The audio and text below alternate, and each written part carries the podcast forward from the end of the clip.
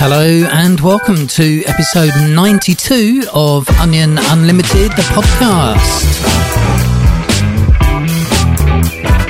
I'm your host, Daniel Torridon. In this episode, I ask Should queue jumpers be punished?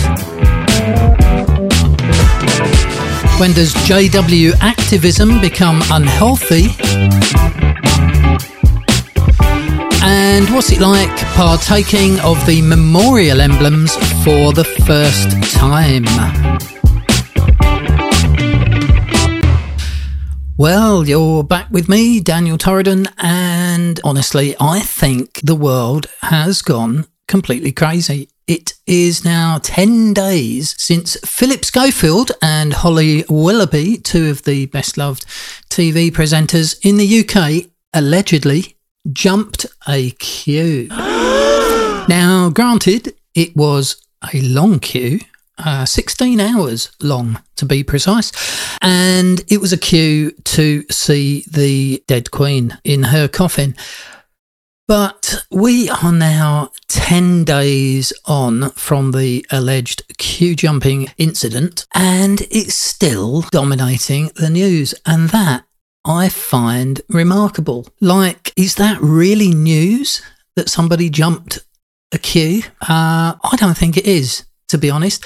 I think it might have been worthy of a mention in view of the perceived status of Philip Schofield and Holly Willoughby, but to still be talking about it 10 days on is I think just overkill and and here's the thing people are completely up in arms about it, especially people that were in the queue. And they're demanding the sacking of these two TV presenters from ITV. There was a petition started, and two days ago, the number of people that had signed the petition for Holly and Phil to be sacked had reached a massive 75,000 people. Now, obviously, people are upset. And I think I would be too if I was standing in a queue for 16 hours and then somebody came along and jumped the queue. But the question is, did they jump the queue?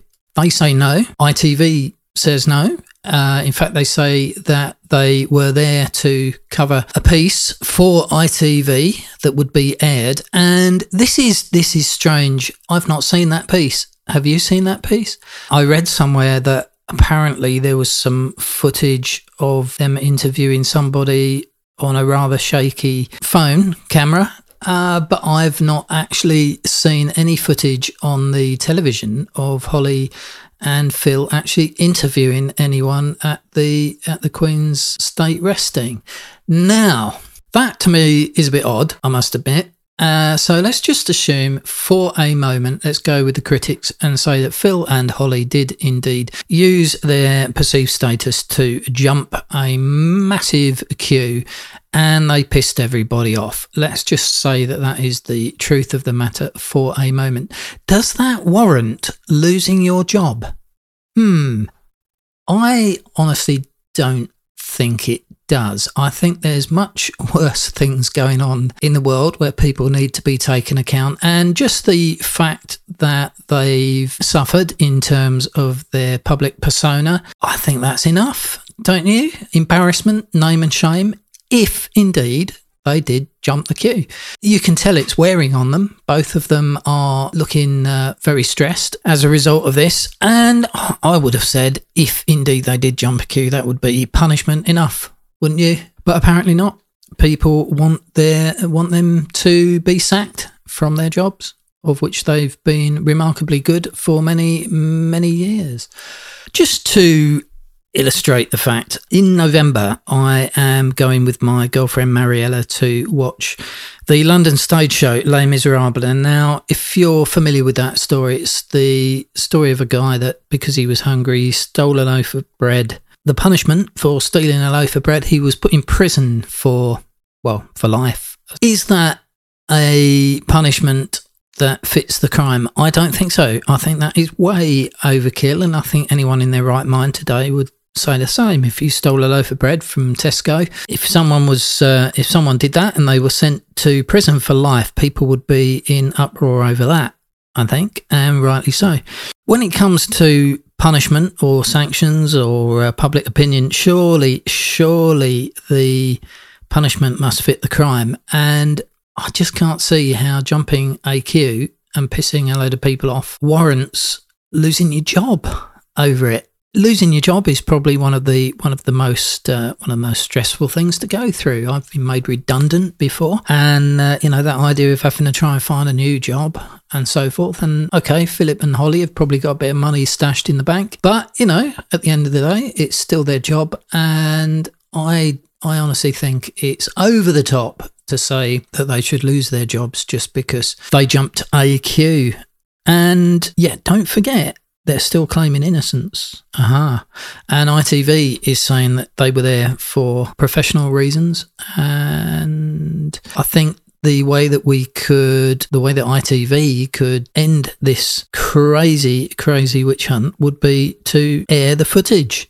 Air the air the footage that they apparently took. Surely, if that's uh, if that's the case, the footage is available. They could air it. I've just not seen it. Has anyone else seen it? Leave a comment below. Meanwhile, I think there are much more serious things going on in the world that are newsworthy.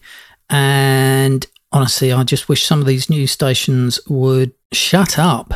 Just shut up when it comes to some of these things. You know, report it once if you must, uh, but 10 days later to still be hashing it out, I think it's just ridiculous. And I think people that buy into that, the people that actually enjoy that kind of news, in uh, inverted commas, I think they're very sad individuals. Let's go back to news that is actually newsworthy. That's what I say.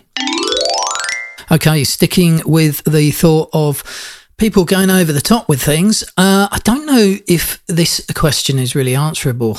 When does JW activism become unhealthy? There's so many factors involved, not least of all the, the personality, the emotional makeup of the activist themselves. But uh, at what point do you think that activism becomes unhealthy? I have a couple of observations I want to make here. Two two things that I've seen, which personally I I don't think are healthy behaviour. Number one, following a leader. It seems to me that some people like to be led. Human nature, maybe, or or possibly just laziness. I don't know. But some people feel the need for a leader to do all the legwork for them. And I think there is an immediate danger there. Now, I'm not saying that leadership is intrinsically wrong in certain situations it's very necessary and i guess it depends on the the leader. But what i don't like what i really really don't like is how certain individuals let's say certain prominent activists are offered up or worse offer themselves up as the face of a cause. For example the face of the xjw community. Now Doing that just sets everyone up for disappointment, I think. You see, those leaving Jehovah's Witnesses have, they've already left a cult, a high control group with leaders, whether that's the governing body or elders, that tell you what to think, what to say, what to do. The whole point of leaving a cult, surely, is to be free of that control and to live an authentic life. But for some reason, I really don't get this. Some ex witnesses fall straight back into wanting to follow certain individuals and wanting to belong to a new group. And then inevitably, their chosen leader or individuals within their new group disappoint them. And there becomes a lot of bad feeling. Now, when I start to feel I'm being drawn into a group a group mentality, I actually start to feel quite uncomfortable. Don't get me wrong, when I say I'm against following individuals, I don't I don't just mean following as in following someone on social media, for example, who perhaps provides content that you find useful. What I mean is a person who gains a following that virtually amounts to being idolized, I guess. Like they then become a cult leader themselves, placed on a pedestal, so to speak. This idea of being in a certain person's camp with everyone who follows that person being expected to think and feel and act a certain way, that kind of peer pressure to conform, to me, that seems no different than being in a cult. Now, when I left the Watchtower organisation, I was determined to remain free and find my own path. And I'm quite proud of the fact I, I, I think I've managed to do that. It's not easy. Uh, sometimes I think it would be far simpler to find a group with a set of beliefs that I can adopt wholesale or at least pretend to without feeling too compromised and have all the work done for me. But that's not me. Uh, I've mentioned before, I don't feel I'm part of an XJW community and I've really got no desire to be. I'm forging my own way, I guess you could say. I used to be a JW, now I'm not. XJW may be a fitting uh, hashtag for some of the content I put out, but it doesn't define who I am. I refuse to spend the rest of my life focusing on something that I used to be, but now I'm not, or trying to fit in with any particular off the shelf set of beliefs or principles, let alone following a person who has elevated themselves in a so called community as a leader. I'd much, much rather focus on finding my own way in life, spiritually and otherwise, and I absolutely will not identify with any self styled leaders wishing to cultivate a following. Just coming back to the uh, Holly and Phil situation, it always strikes me as strange that people put stars, celebrities on pedestals and treat them as if they're better than themselves, as if they're special, as if they're almost godlike, and idolatrous kind of status. But then, if that person acts like a god or acts as if they're better than the people that follow them, it then uh, there's then outcry. You know, how dare these people act act like gods, act as if they're better than us, and yet we as followers have actually put them in that position. And it's one of those things, I think it's human nature. If you put someone in that position and, you know, you heap the praise on them and you make them feel like they are your your God, your leader, it's I would say it's very, very difficult for humans to actually take that level of praise and not get a bit above themselves. Now, I'm not saying that Holly and Phil have done that at all, but if that was the case, if that was the case, if they did jump that queue because they felt they were better than other people or they used their privilege, who's given them that privilege in the first place? Surely it's the uh, the people that follow them. Number two, putting out too much XJW content. I really do think this is unhealthy. There are, I concede, certain things that have needed to be said about this dangerous and destructive cult.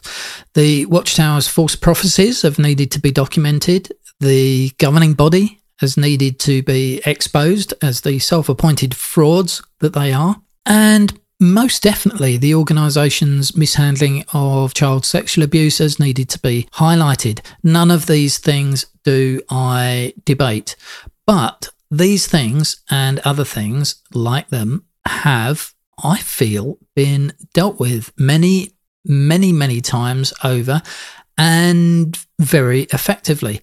There's a huge body of work out there showing where the Watchtower organisation has fallen down just one website alone, JW Facts, which I know has helped a lot of people to uh, to wake up.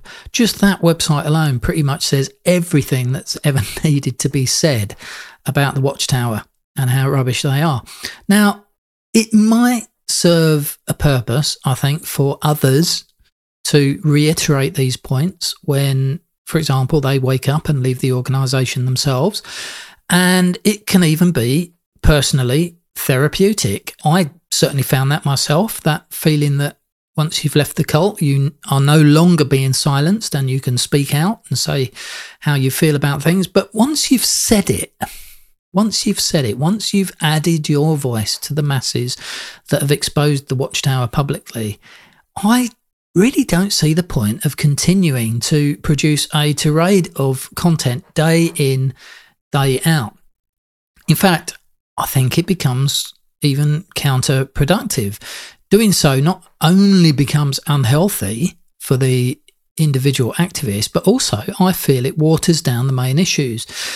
Sometimes it just seems to me that JW activists are just producing content for the sake of it, especially when they're being paid to do so through, say, YouTube revenue or Patreon supporters. And when that happens, I think the content becomes diluted and I think the integrity of the message is compromised. It does seem to me that sometimes the information that's put out about the Watchtower Society becomes overly picky. Now, I'm not about giving the Watchtower a free pass here. It's a terrible organisation, dangerous, destructive. People need to know how bad it is. They need to know not to join it in the first place, lest they sign their life away to a cult, which will ruin their lives. But scouring jw.org every single day for things to criticise becomes, I feel, it's an unhealthy obsession, I think. To these ones, I would say, say your piece, and when you've said it, let it go, move on. And why not have a life free of Jehovah's Witnesses? Don't waste the rest of your life fighting an organisation that's already taken so much from you Speak your truth and let others who follow in your footsteps concur with your observations. Move on. Honestly, I I just don't think it's particularly helpful to keep regurgitating things that the Watchtower said, say, in the 1960s or 70s. Witnesses hearing these kind of criticisms will undoubtedly say, yes, but that was then.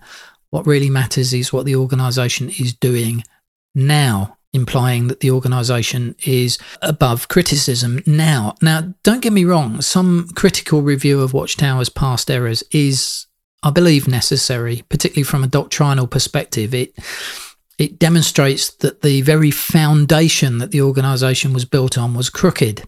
And as Jesus himself pointed out, you don't get fine fruit from a rotten tree. But harping on about every single mistake the Watchtower has ever made in their history isn't isn't helpful at all. It just looks like apostates being overly picky, in my opinion. As an example, as an example, yes, in the 1960s, the Watchtower slammed homosexuality. But but here's the thing: as wrong as that was, that was the general feeling of many people, particularly religious people, in the day. Now, I'm not saying it was right to do that, but it wasn't unusual. There's there's no story here. There's no story here at all. This is just how life was back in the day. Yes, they criticised organ transplants, for example. But so did many other people of the time who felt it was morally objectionable, say on uh, religious grounds, playing God, you know. The important thing, I think, what really, really matters is what the organisation teaches now. And I think that's what we need to be focusing on. There are plenty of things currently wrong with the organisation without having to dredge up past errors, or at least not too many of them. right now, at this moment, Watchtower mandates the shunning of family members who formally disassociate, even if they've done nothing wrong. This is a kind of forced compliance and it's the hallmark of a destructive cult. People need to know about that. They need to know people's stories of people being shunned by their by their family and friends. Right now, Watchtower forces its members to refuse life-saving blood transfusions at the threat of being shunned again. This is costing lives. Again, people need to know about this. Right now, the organisation has a database of paedophiles' names that they've refused to provide to the relevant authorities. People need to know about that, and pressure needs to be put on the Watchtower organisation to produce those names, not to not to harbour paedophiles within their midst. Right now, at this very moment, eight men in America are masquerading as God's mouthpiece on earth, as a self appointed, faithful, and discreet slave.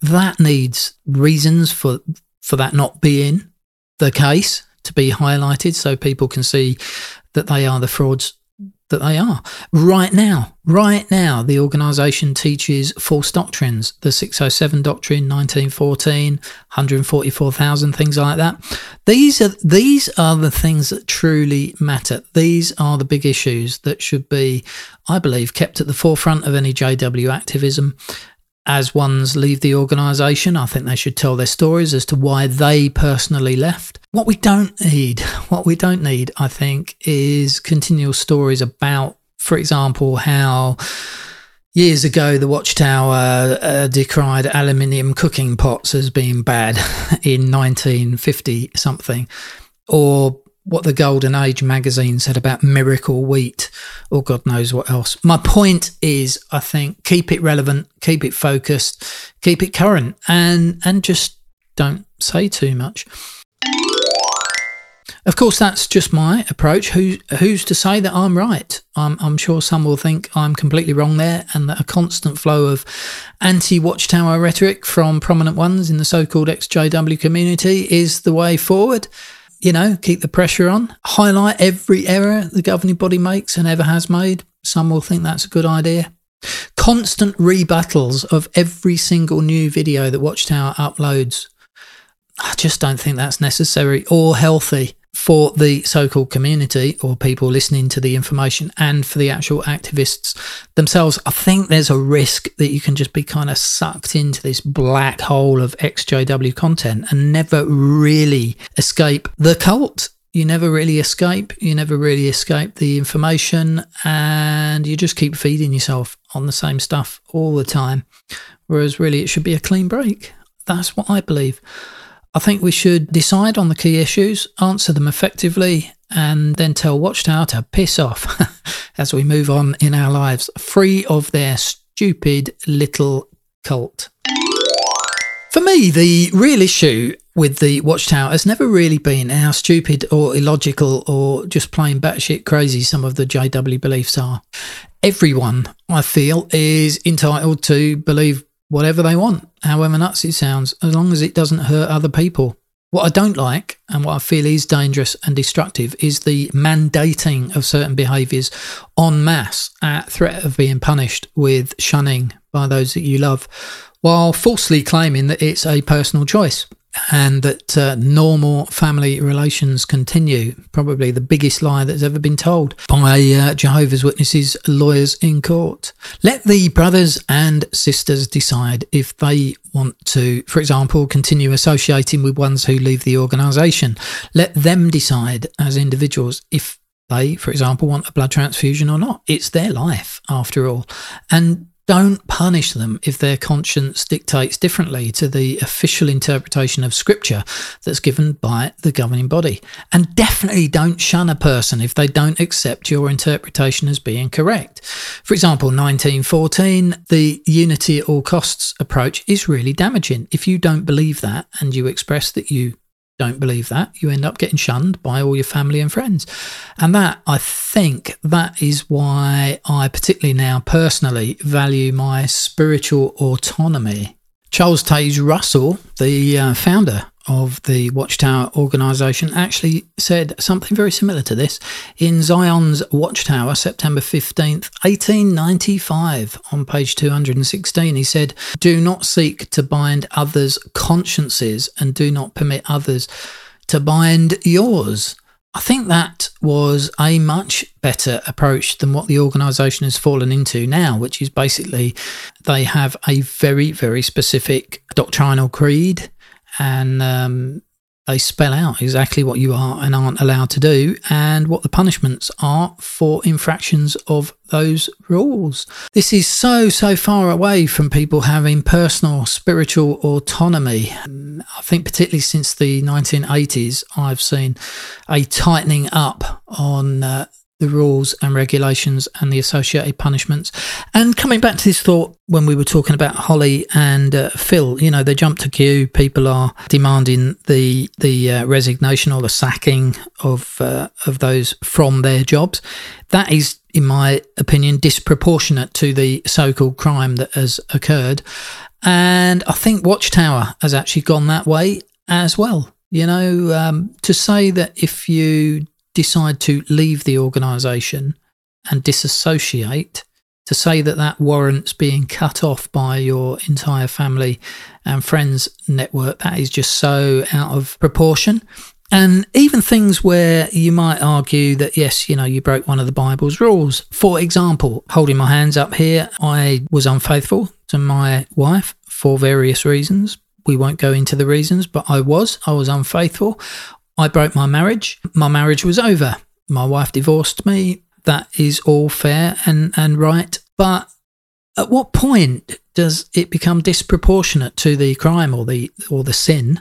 Adultery in this country is not a crime. At what point does it become disproportionate? You see, my children being told that they must shun me because I broke one of God's laws and never speak to me again. Surely that's disproportionate.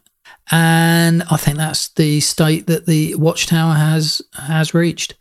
It's uh, become very, very highly controlling, and uh, it mandates and forces compliance with their with their rules and their regulations. This week, I realised I had a comment coming on uh, YouTube uh, from two months ago, actually, but it's only just showed up on my feed from Mike G75, possibly a reference there to the generation of 1975. I don't know, but Mike says, I'm leaving the cult and I'm going to do so while I hijack the mic during the Spiritual Gems routine at the meeting and ask a series of congregation participation questions, leading them into agreeing that they love the new convention and agree that the governing body are the spokesman for Jehovah. And then I'm going to ask them their thoughts on abortion. And then I'm going to ask them what they think of Brother Lett's Talk to the Christian congregation about babies being the enemy of God, ruining the rest of the meeting and hopefully waking them up. Hmm. I get where Mike is coming from. All those are very valid uh, criticisms and thoughts, but I'm just not sure how I personally feel about this idea.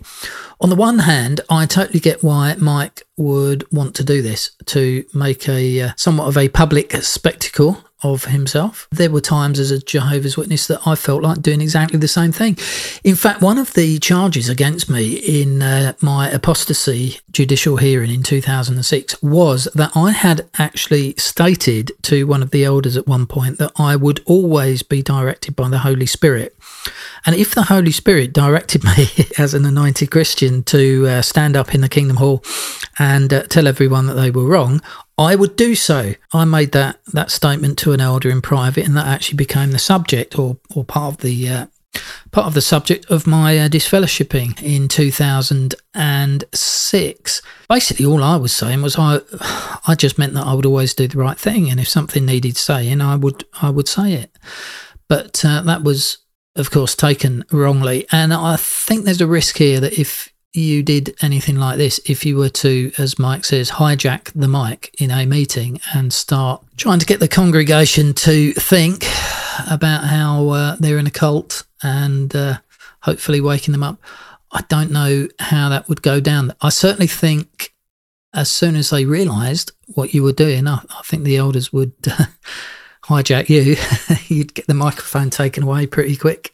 People have done it people have given answers from their seats. Uh, people have even had the courage to stand on the platform and, in the middle of a public talk, they've they've um, come out as being, uh, you know, against the Watchtower Society and explain their reasons. And they've been physically marched off the platform. And the thing is, how does that make people in the audience feel? It it upsets them. It upsets them to start with.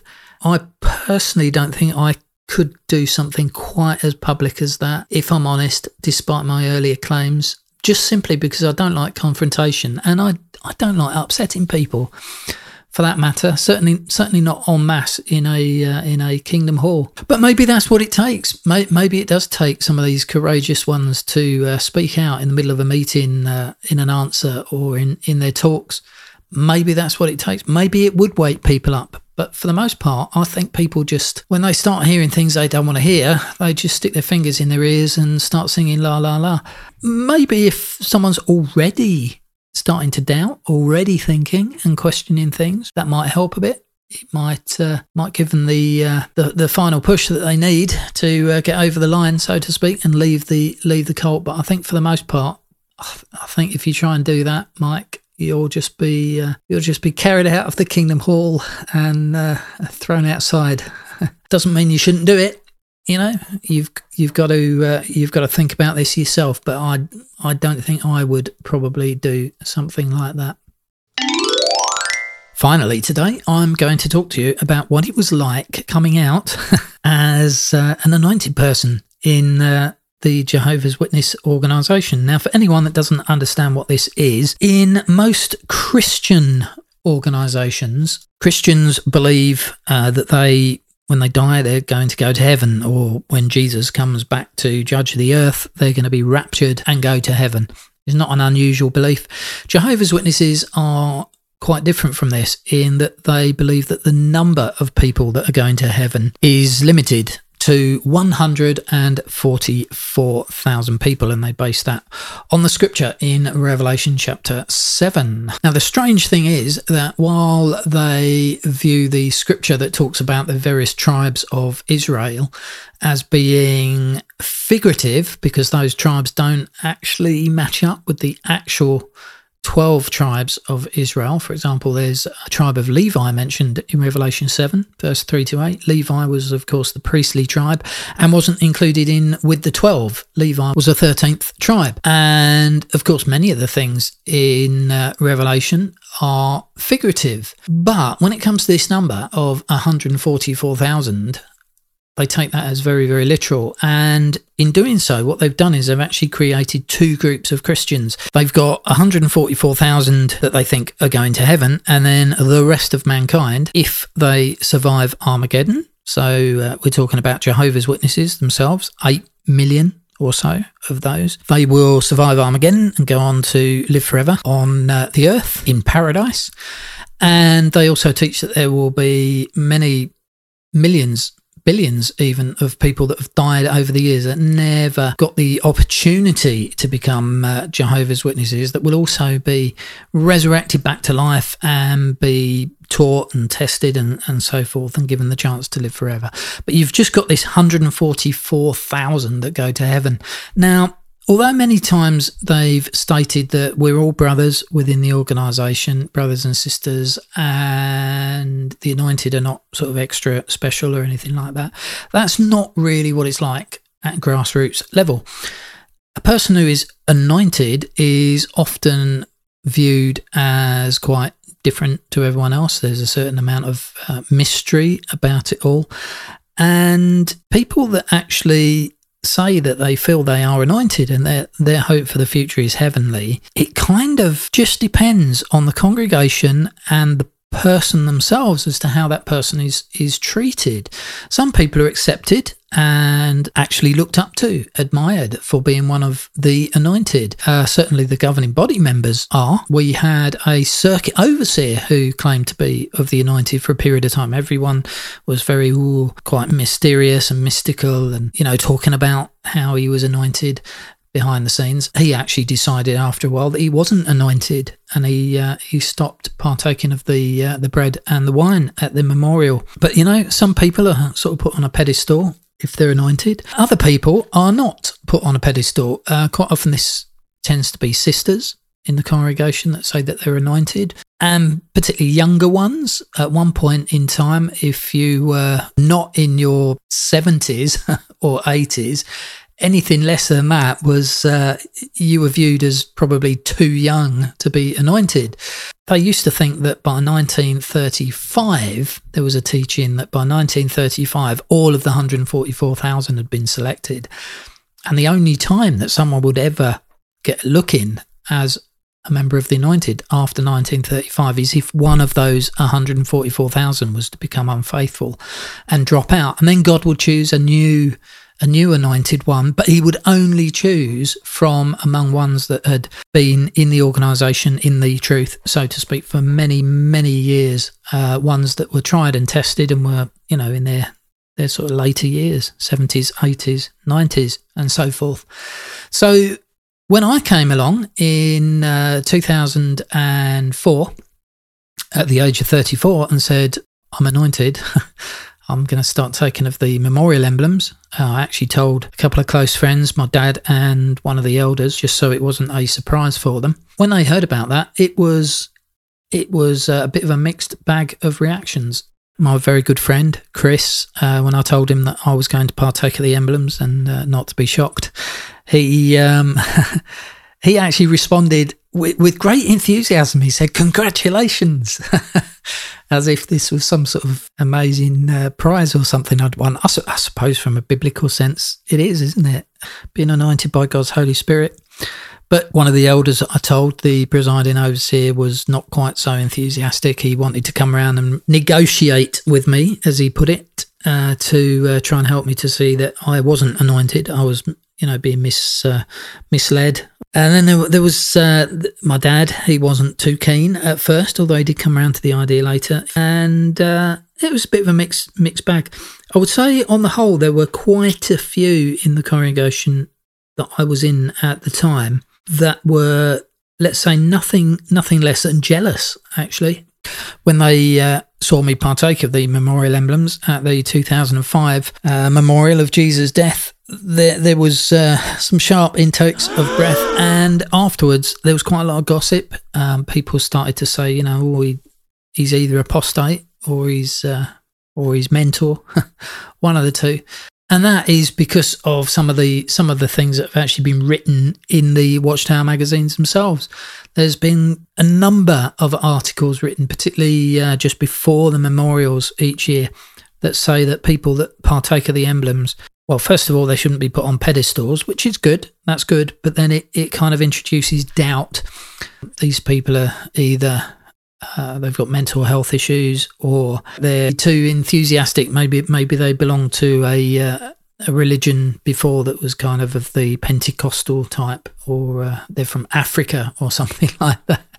Lots of strange reasons as to why uh, they doubt your anointing with Holy Spirit. So, uh, yeah, it was a bit of a mixed bag. Some people accepted me, uh, one or two did. Other people absolutely did not accept me and made it completely clear that they didn't believe me and that I was a threat and a danger to the congregation. And some people just kept kept their mouths shut for the most part. Most people just kind of stood on the sidelines and and watched on. But uh, I still remember the first time that I partook of the emblems. It was 2005 and I'd got quite a few uh, people I was studying the Bible with. There was a guy called Len that I used to work with, and his wife Karen. There was a young lass called Rebecca that I was studying the Bible with. There was a guy that used to sell uh, diamonds, quite a rich guy. Steve, I think his name was. He was studying with me. And then there were two girls. One was called Lisa, and the other one, can't remember her name. Uh, they used to live uh, behind my house over the back on a uh, on an estate. They were rather rough and ready, uh, but they they were lovely, and I used to study the Bible with them. And on this particular night, memorial of Christ's death, uh, 2005, all of them turned up at the memorial. So there was myself, my wife, our three children at the time, five of us, plus Len, Karen, Steve, Rebecca, Lisa, and this other girl, can't remember her name, but that was 11 people all sitting on my row with me. I've never had that many people come to a memorial before that I've invited.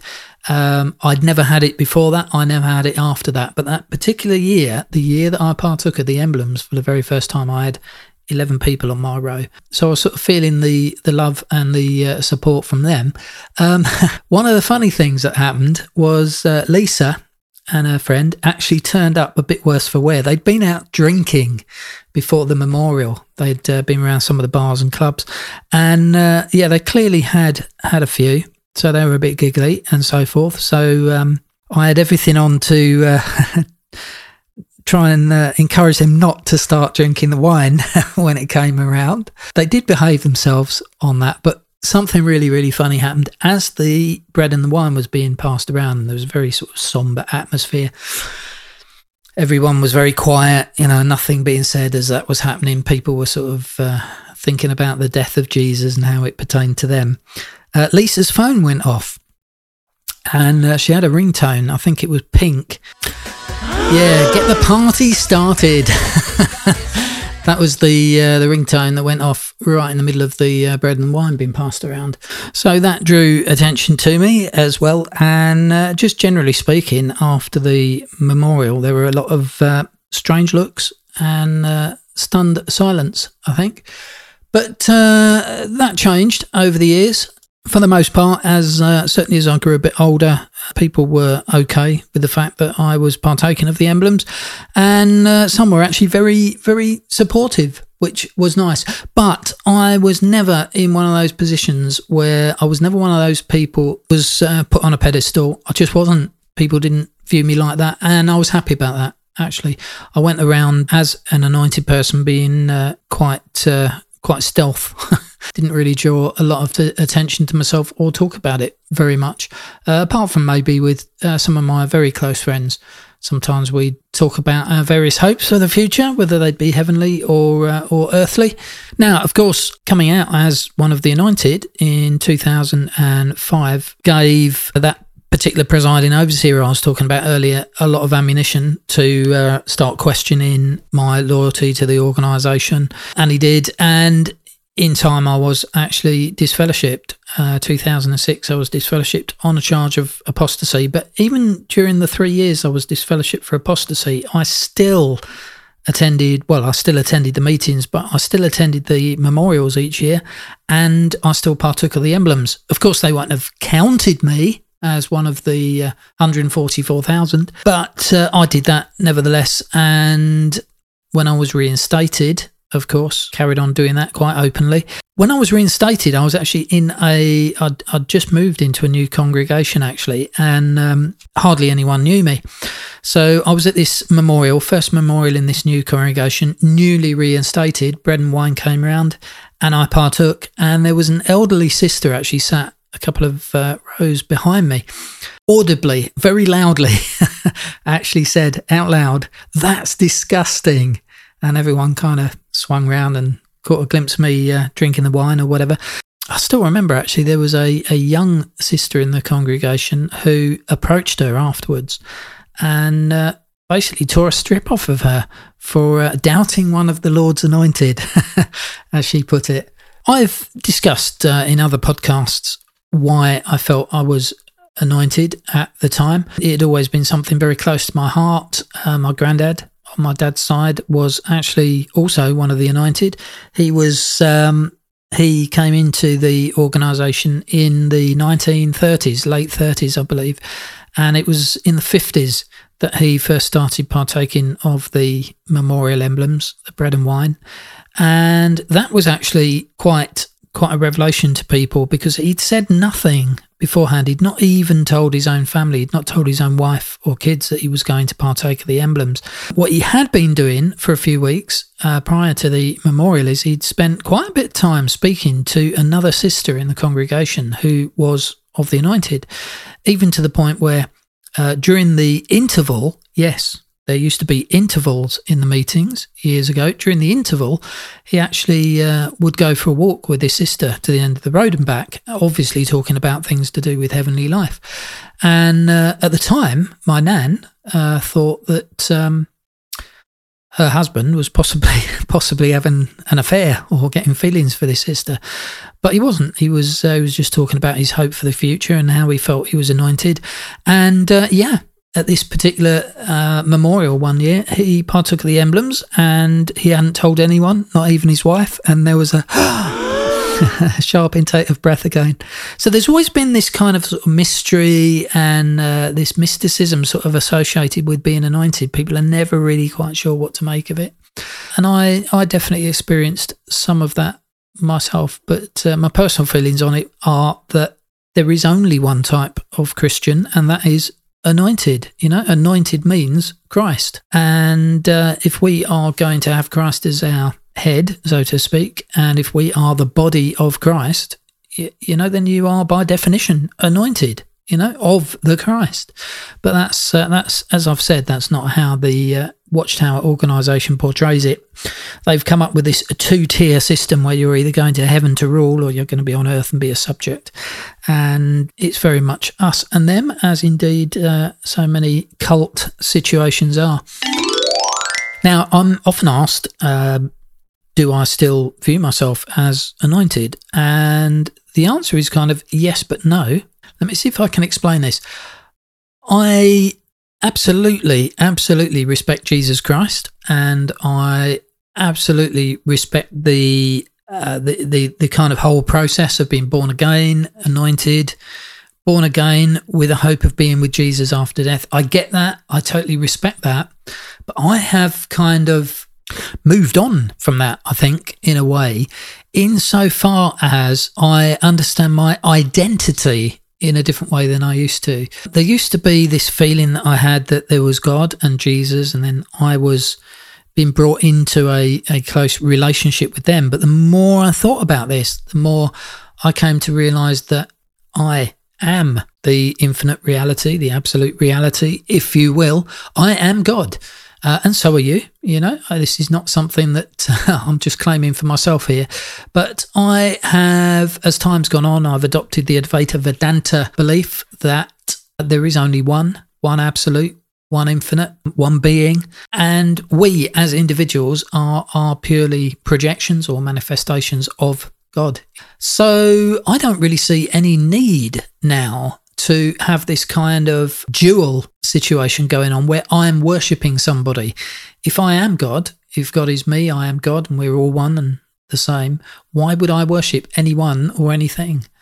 And in terms of Jesus himself, I feel very much that uh, the golden rule is the number one thing that he taught. And if we are good and kind to other people, that is really what we need to be doing, certainly if we're spiritual. I don't see any need now for any of the ritual or the, uh, you know, the passing of bread and wine and prayers and worship and meetings and attendance at church or Kingdom Hall or whatever. I just don't see a need for any of that anymore. And that, I think, is where Jesus, as a spiritual teacher, wanted to get us. He didn't want us to be certainly not enslaved by the old Jewish system of things with all, with all their sacrifices. And I don't think he ever intended for Christianity to be what it's become today.